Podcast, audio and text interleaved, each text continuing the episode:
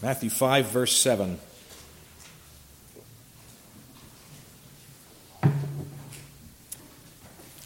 Matthew 5, verse 7. Blessed are the merciful, for they shall receive mercy.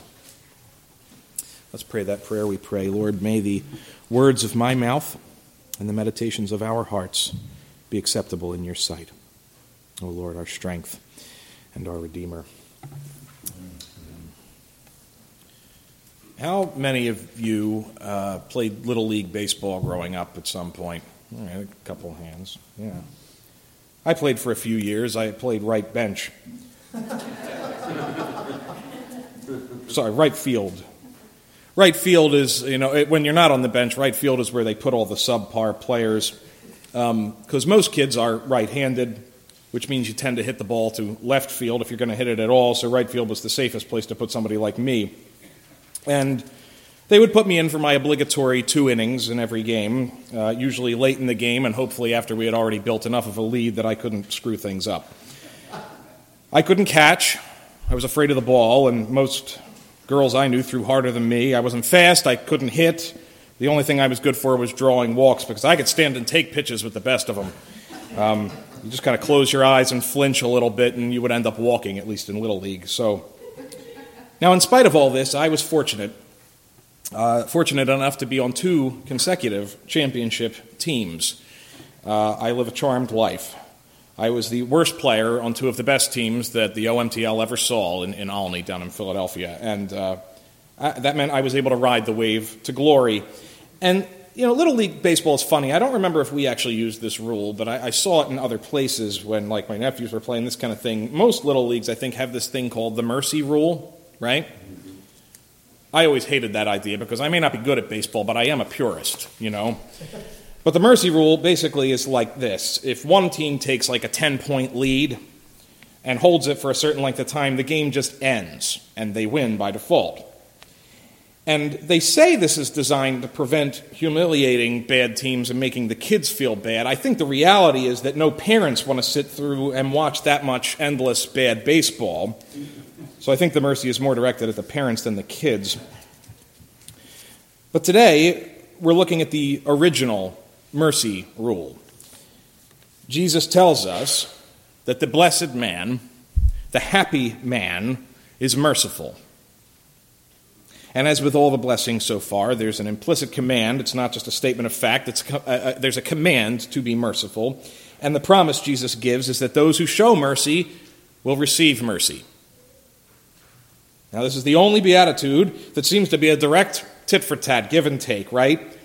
There's no logical reason why the meek should inherit the earth, right? Those two things seem almost unrelated, but you know, it's like finishing your supper and you know, and winning the Stanley Cup for it or something. It's like it's really random, right? But but this beatitude here is a very simple formula. Mercy is the command and the reward. Give and you'll get. And not only is the formula simple, the word is easier, right? Everyone understands what mercy means, at least in a general sense. You know, meekness was kind of confusing, right? That sermon required a little bit of a word study, right? And even the phrase poor in spirit, you know, we had to kind of parse that one a little bit, but this beatitude is easier to wrap our heads around. In fact, I could just say amen and we could all go home. Phil would approve. Um, but it's not as simple as all that, and I want to feel like, you know, I'm getting paid for something, right? So we'll, we'll, we'll get into a little more than that. Because th- this is one of these blessings that's not so much an intellectual challenge. The challenge is much more in the execution.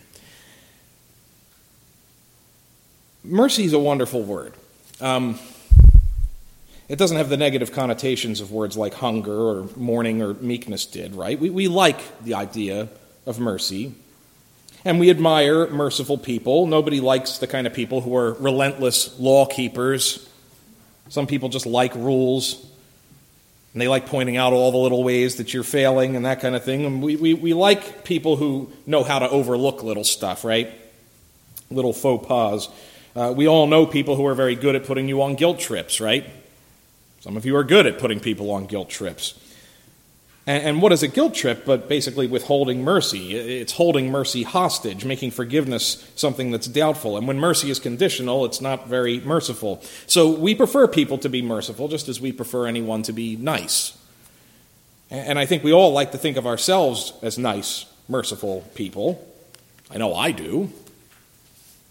Every now and again, the, the kids will ask me for something minuscule, and I'll, I'll cut them some slack, and it's usually a pretty small affair. But then I'll sometimes I'll turn to George and I say, "That's why they call me Magnanimous Matt." and then I physically will pat myself on the back until she pinches me out of spite which is not very merciful on her part, and that's why she doesn't have a cool nickname like mine. so, mercy is a good thing. We can all agree in, in principle, and it's a very biblical idea. It appears hundreds of times in Scripture, and it's a very churchy word, which is slightly distinct from being scriptural, right? Although I think in the church it's kind of a catch all for a lot of things. You know, if we say, what a mercy it didn't snow this morning, and of course it did. I have this in my notes before I like think about these things. But you know, you could have said that, right? It's just a subtle churchy way of wording things, right? And and there's also this idea of mercy ministry, right? We we have several deacon candidates right now undergoing what we'll call training with me. Uh, I'm not much of a formal instructor. It was much easier to just hand them readings. But um, one of the phrases that keeps coming up in any of these readings is the idea of mercy ministry. And that's the buzzword for all diaconal work. It's supposed to be the mercy ministry wing of the church. So, again, mercy in that sense is something of a catch all because changing light bulbs, uh, uh, mopping up the rock salt, uh, cleaning up after coffee hour, all of that somehow falls under the definition of mercy ministry. And it is a mercy in a sense. It's a, it's a mercy because I don't have to do it. Um, every time Joe comes in here and fixes some mess, that's a mercy. Every time Phil makes some of the junk disappear, that's a mercy. Every time the heat comes on, that's a mercy. Just so you know, your, your, deacons do an awful lot of stuff to keep this place afloat. I just want you to know that. And, and they are extending a form of mercy to all of you every time you come to worship, and you can take all those details for granted. You are receiving mercy. I wouldn't deny that. And, and of course, Deacons are also supposed to look after the material needs of our members as we're able. And in some churches that have big budgets, you know, deacons are able to do mercy ministry even outside the church walls. They can feed the homeless and that kind of thing. But if we only think of mercy in terms of building maintenance, uh, we've lost something. And likewise, if our mental picture of mercy only means overlooking minor, inconsequential things or honest mistakes, we also can end up with an impoverished view of mercy. Biblical mercy is much bigger than that. It should certainly include mercy in the little things, and it can even include building maintenance. But if we really want to apply this idea, we have to broaden it out a bit. So I, I think there is some danger that mercy as a concept is, is it can be so broad that it becomes almost meaningless. It's kind of like love in that respect, right? Love is also a, a, wonderful thing, and it's, it's a very biblical idea, and it's a necessary trait in the Christian, but we use that word for so many things. I love my wife. I love my kids. Uh, but, you know, I also love cheese and um, bad movies that are so bad that they're funny. Like, I love those too. Um, I use love in a lot of different ways, including sarcastically, right? Uh, even the Bible uses love in lots of different ways. Greek has like three or four words for love. And, and, likewise, if everything from changing light bulbs to good weather is defined as a mercy, then the word mercy can lose its punch. It can become almost a trivial concept, and we can end up with a sort of small view. So while mercy is not a mystery word like meekness was, it might be so common that we tune it out or tend to use it cheaply. Um, of course, we know there's a heavier sort of legal meaning to the idea of mercy, meaning escaping punishment. And maybe you think of a king having mercy, uh, right? A, a, king deciding not to behead some peasant who, I don't know, stole a turnip or something, right? That's like, that's big mercy, right? Uh, but, it, but it also doesn't come up in daily life, right? That, that kind of mercy comes up in fairy tale kingdoms, not so much in Allentown. Even if you did get in serious criminal trouble here in Lehigh County, it's okay. Pennsylvania hasn't executed anybody since 1999. So you don't need to ask for that kind of mercy most of the time these days. Mercy isn't really a thing in American jurisprudence anyway. When people are in legal trouble these days, right, uh, and they stand before a judge, they don't ask for mercy, they ask for leniency. They basically ask the judge to bend the rules a little bit and turn a blind eye to the demands of the law. And defense attorneys ask judges to consider mitigating circumstances, right? Defendants don't ask for mercy, they're pleading for understanding. They try to explain themselves and why it wasn't really their fault and why it's not as bad as it sounds and why their circumstances kind of drove them to it and how, look, at my previous good behavior should be considered too. So I think oftentimes in, in our society, defendants don't ask for mercy because they don't think they need it. They think they deserve a chance to explain themselves, to be understood. But if mercy is essentially the absence of punishment, I think many Americans would say they deserve mercy. We have a constitutional amendment that forbids cruel and unusual punishments. But we kind of broaden that out, right? Because we don't really like any punishments. We, we live in a culture that increasingly condemns spanking and the death penalty has become increasingly unpopular, and there are constant demands for all kinds of reforms criminal justice reform, bail reform, some, sentencing reform, prison reform. The general sense is that everyone deserves a second chance. And punishment's only going to make something worse. And I, I, wonder if that contributes to a lower view of mercy. Americans increasingly think of mercy as an entitlement, not an exception to the rule. And of course, as Christians, we have a higher judge than the local magistrate over on Hamilton, right? So, in theory, we should have a, a much higher view of mercy than our neighbors. It makes sense because someone can only have mercy if they have the power to punish you. And not only the power to punish, but the right to punish you. You know, we sing every Sunday, just as we did earlier, Lord, have mercy upon us after we confess our sins together. That makes a lot of sense in a Christian liturgy. It wouldn't make sense to many people outside the church. It can become just rote repetition because I think even in the church, many people struggle with the need for mercy. We don't mind, I think it's easier in a sense to confess our sins as a group, confessing our general sins as the royal we, because it's vague enough and doesn't get into details. But many professing Christians think of God as a sort of cosmic vending machine who loves us and why shouldn't he love us, right? Because we're awesome. That's kind of how we think about things. I read a, a, it was a political piece this week, but it was by a Catholic writer. I don't usually read him. I, I don't find him that interesting, but he, he said one thing in the article that kind of struck me, this paragraph. He said, I, I don't find it hard to offer forgiveness to someone who's actually penitent. I don't know about you, but to me, the more difficult part is admitting my own trespasses in the first place, accepting that I need forgiveness. Which of us wants to admit the broken, squalid, fallen parts of himself and face them with stark honesty? Not this soldier, I can tell you.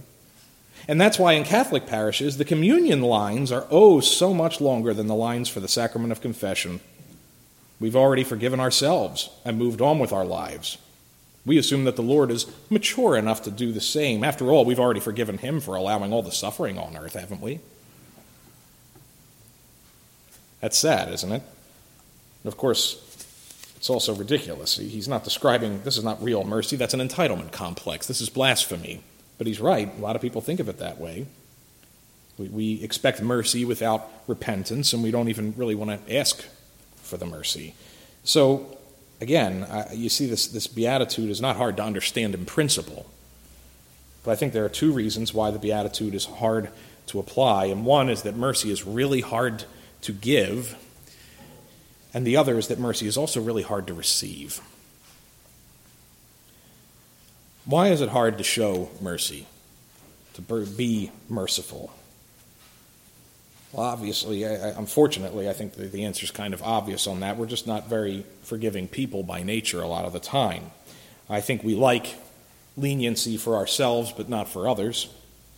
Uh, we want forgiveness for ourselves, but we want to retain the right to put everyone else on a guilt trip when we have to, right? And I think we also don't like dealing with conflict, and mercy requires dealing with conflict. You can't have mercy if you don't first acknowledge that somewhere somebody did something wrong. Mercy implies that somebody sinned, and sin deserves punishment. Sin has consequences, right? We've talked about that. And mercy requires you to look at the mess, the consequences that sin created, and only then can you show mercy. Mercy assumes sin, and sin is messy. You know what's a lot easier than showing mercy? Pretending nothing happened. Acting like it didn't hurt when your friend did some terrible thing, when they gossiped about you, or stole from you, or disappointed you in some way. It's also easier to explain sin away, to make excuses for it. You know, oh, he was really tired, he was under a lot of stress.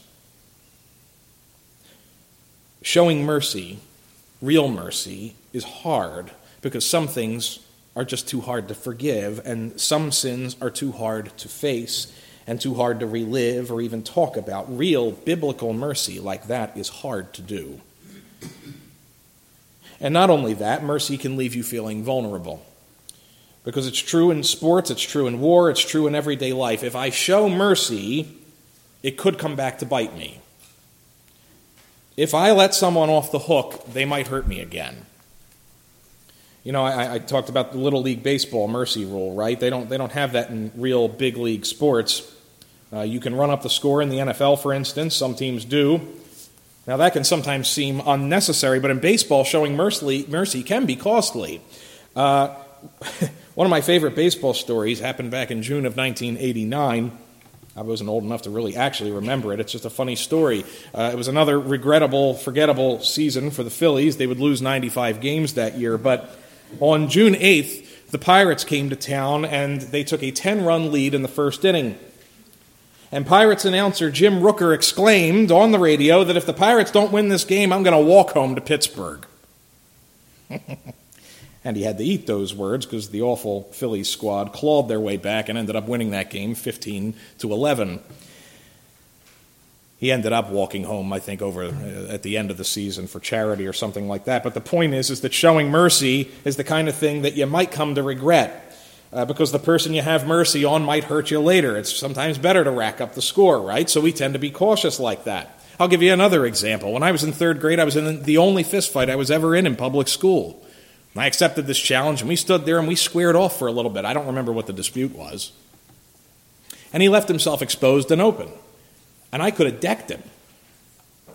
But I slapped him and decided that was enough and he proceeded to kick me as hard as he could in my shin, and I crumpled to the ground and cried. So I didn't fight people anymore. But, you know, I thought to myself in retrospect, man, I should have hit him harder. He wasn't even guarding his face.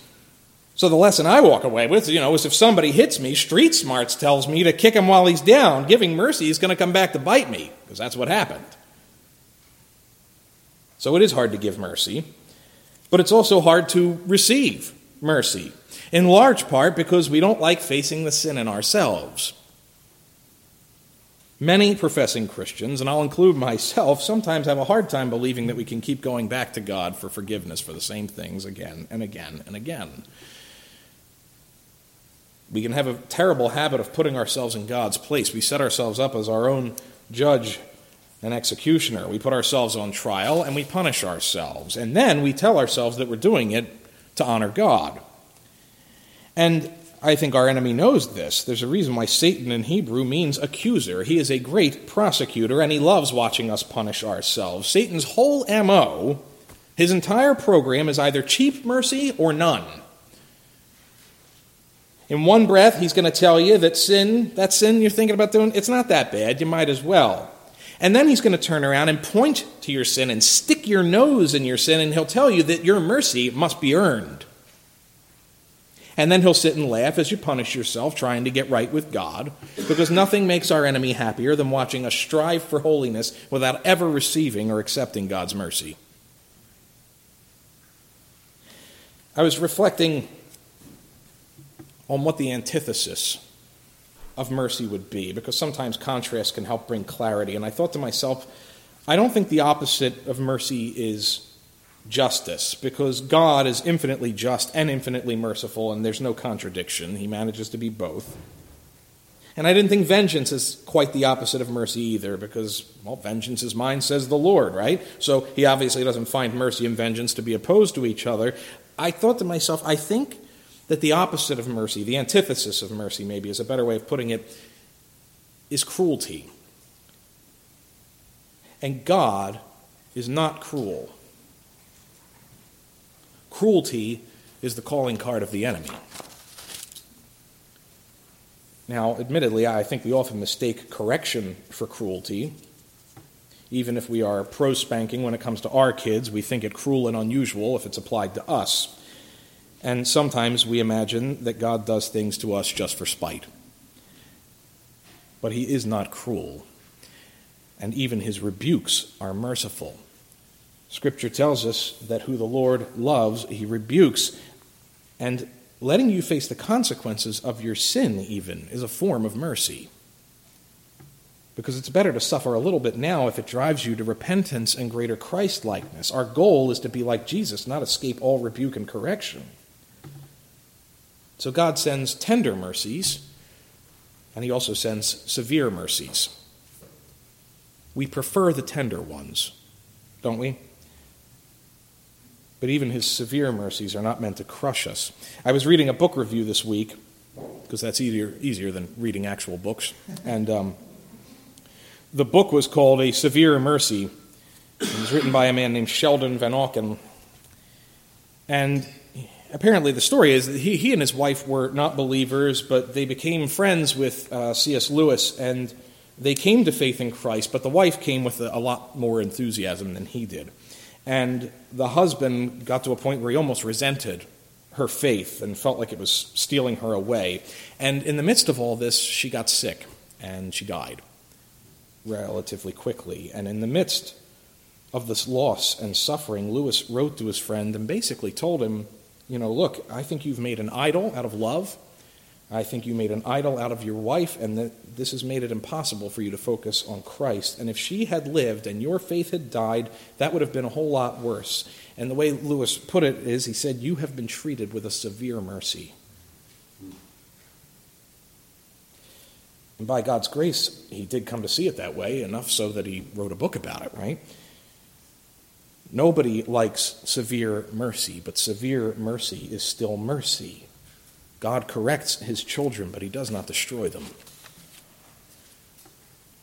Now, I wanted to take just a bit of time to reflect on the biblical picture of mercy, because the theme of mercy shows up all over the scriptures, and I, I could preach on this for many, many weeks.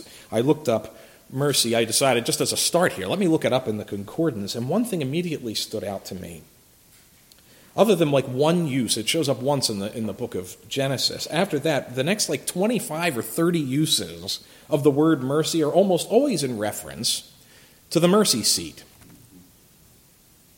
Now, what's the mercy seat? It's described in some detail in Exodus. It's essentially an empty space on, on top of the Ark of the Covenant. There are two gold cherubs seated on the lid with their wings sort of pointed toward each other, and the space between them was called the mercy seat. Those of you who have seen Indiana Jones knows what it looks like, right? You know, it's every every serious Bible scholar starts with Indiana Jones for reliable information. The the idea in the Old Testament was that God sort of dwelled above this mercy seat. That was his throne. That was the symbol of his presence among his people. And what's interesting to me is that all these references, it's all God speaking to Moses and telling him how to, how to make this thing. What's interesting to me is that he never calls it a throne and he doesn't call it a judgment seat. He insists on calling it the mercy seat. That's God's name for it. And what I took from that as I reflected on it is that God's default position is mercy. When he holds court, when his people approach him, even in the Old Testament, before Jesus atoned for sin at the cross, it is assumed that mercy will win the day.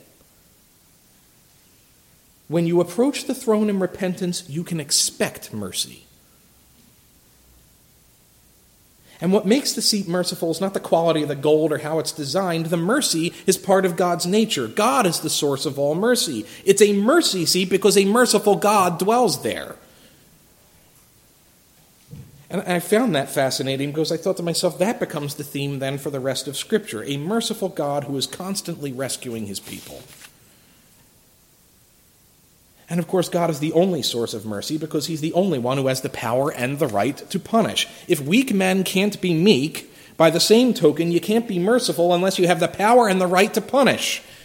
And only God has that right, and only He has the power. Every sin is ultimately against Him, and only He has the power to avenge every sin. And yet, Scripture tells us that He nicknames His throne mercy. Now, that doesn't mean God's not also a righteous judge. We know that. Jesus promised he was going to come back to judge the nations, but the point that I'm making is that for God's people, the throne of judgment is also the mercy seat. Judgment and mercy are sitting there together, but God's default setting toward his people is mercy. And when I thought of that, I thought, no wonder David can say, when you come across it in the 23rd Psalm, he says that goodness and mercy will follow me all of my days. God is not bound to the ark, so mercy doesn't just stay in its seat either, right? It pursues us, it chases us around because God pursues his people. Mercy chases Jesus' friends. We couldn't outrun his mercy even if we tried. And I think also that what Jesus is indicating in this beatitude is that mercy multiplies. Mercy begets more mercy. In God's kingdom, if you show mercy, you receive mercy. It's not worldly logic, but it makes sense in kingdom logic. And it's also true the other way around. I think this is the only beatitude that's just as true in reverse. He could have said, Blessed are those who receive mercy because they'll be merciful. In fact, I would even argue that logically it almost has to be that way, right? Because how can you be merciful if you're not filled with mercy? And who can fill you with mercy but Christ? You can't truly give mercy until you've received it. You could almost read it this way. Maybe this is a better translation in a sense that happy are the mercy filled because they'll receive even more mercy. Mercy pours out of God's throne and it expands and it overflows to the point we can't even contain it. So why not share it? Is what Jesus is saying. We all need mercy, don't we? Mercy's not for people who did nothing wrong or have a really good excuse. It's for those of us who screwed up royally. And I've been there just as you all have. This will seem maybe minor to some, but this week I, I really dropped the ball. I was supposed to meet the Michener girls at their school for a pastor's breakfast. I totally forgot. Uh, I literally thought nothing of it until Joe texted me later in the afternoon, and I had no excuse. I'm sorry, girls. I, I, tried to think of an explanation, but the fact is, I was just so wrapped up in what I was thinking I thought were the important things, and I guess that just didn't make the cut in the back of my mind. Now, I, I, was tempted to come up with excuses, but I'm not that clever, and it would have made a bad illustration for the sermon purpose, so I decided I would just throw it out there and be open about it. I can't play it off as something minor. I can't really make excuses. I'm going to try to buy them off with ice cream later, but what I really need is mercy from them. And the thing is, I'm comfortable sharing this one from the pulpit because that's really not my biggest sin this week, if I'm honest. That one's okay to share from the pulpit, right? We need mercy because our sin goes well beyond just forgetfulness. We need mercy because God has the power and the right to punish us whenever He wants, and we know exactly why. And yet, beloved, He does not. And that's what's so great for those of us who are in Christ. Jesus, the most blessed man, was also the most merciful man who ever lived. And I mean that in every way. I mean, he, he was doing healings, he never punished anyone. He, he would even have changed light bulbs if it were uh, you know, applicable in the time. His entire earthly ministry was mercy ministry.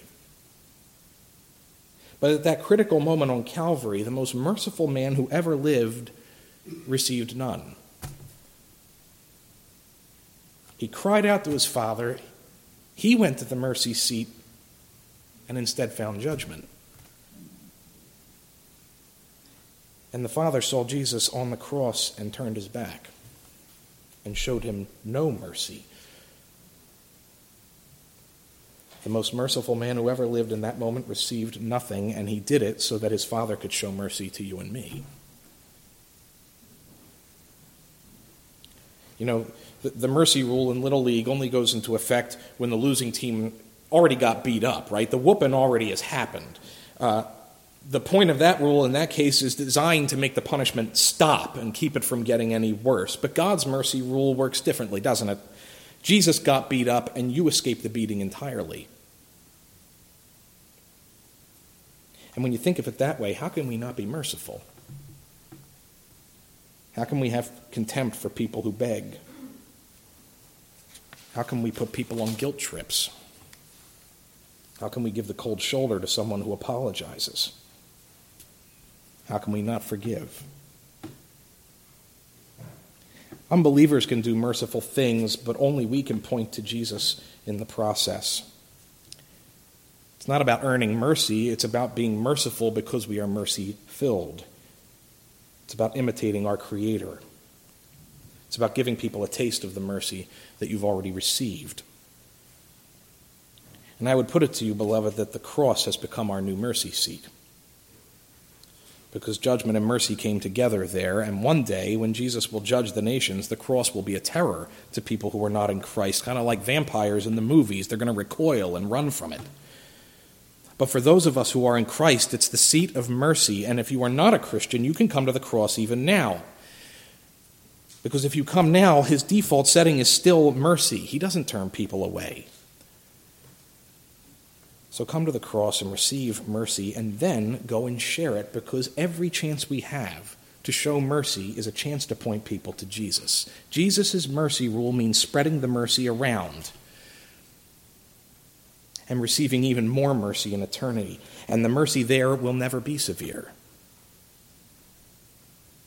There's plenty of mercy to go around. It never loses power because the blood of Christ never loses power. Mercy multiplies, mercy pursues us, and one day we will stand before the mercy seat. It's a judgment throne for some, but for us it will be the mercy seat, and we won't have to approach it in fear. What could be better than that? Let's pray.